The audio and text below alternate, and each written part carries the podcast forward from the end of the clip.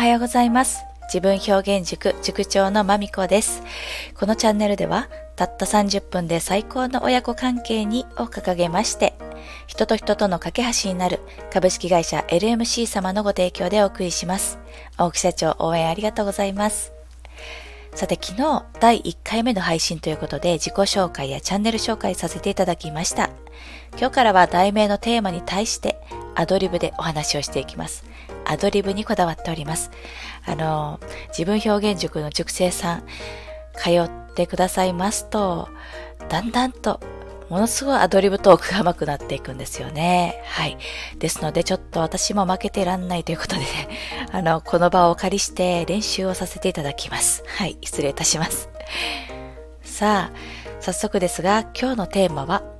我が子の喜怒哀楽言えますかということでお届けするんですけれども、はい。あの、自分表現塾は、こう、塾生さん入ってください、入ってください。どんな人も入ってくださいというふうに勧誘してないんですよ。うん、あの、必ず第1回目のワークショップ、体験ワークショップに来てくださいとしていまして、えもう最初からね、入れたいなんていう親御さんもたまにいらっしゃるんですけれども、まずは体験してくださいと。で、確実に、あ、このお子様と私の関係性でしたら、おそらくとてもお役立てできそうだというふうな、ちょっと自信が持てましたら入塾していただくというね、運びを取らせていただいておりまして、で、その第1回目のワークショップでは、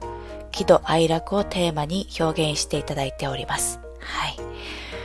あの、このワークショップね、お子様を体験で、あの、このワークさせてくださいました親御さんたちが、その後、アフター面談をさせていただくときに、必ず言われることがあるんですけれども、意外でしたっていう言葉。意外。あの、そういうふうに、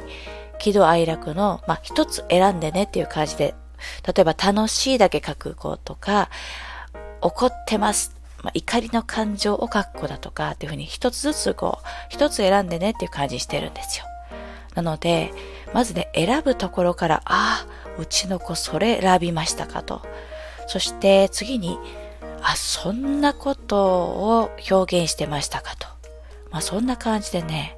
あの、意外でしただとか、新しい発見がありましたって言って、まあこの声とてもよくいただくんですよね。えそういうわけで、喜怒哀楽、あなたのお子様、一体どんな風に表現されるんでしょうかね。あなたにとって楽しいことと言ったら何まあそんなことを改めて聞かれるのもちょっと会話の一つとしてやっていただくのよろしいんじゃないでしょうか。きっとね、発見がありますよ。もうお母さんは何お父さんは何っていう話で感情についてシェアし合う。これは我が子であっても、あ、自分じゃない他人なんだななんていうふうに感じる一つでもあります。はい。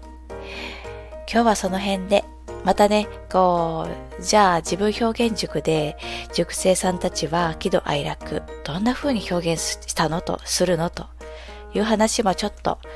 明日、明後日なんかにはシェアさせていただこうと思っておりますのでお楽しみに。ではでは、またお耳にかかるまでお元気でお過ごしくださいね。ありがとうございました。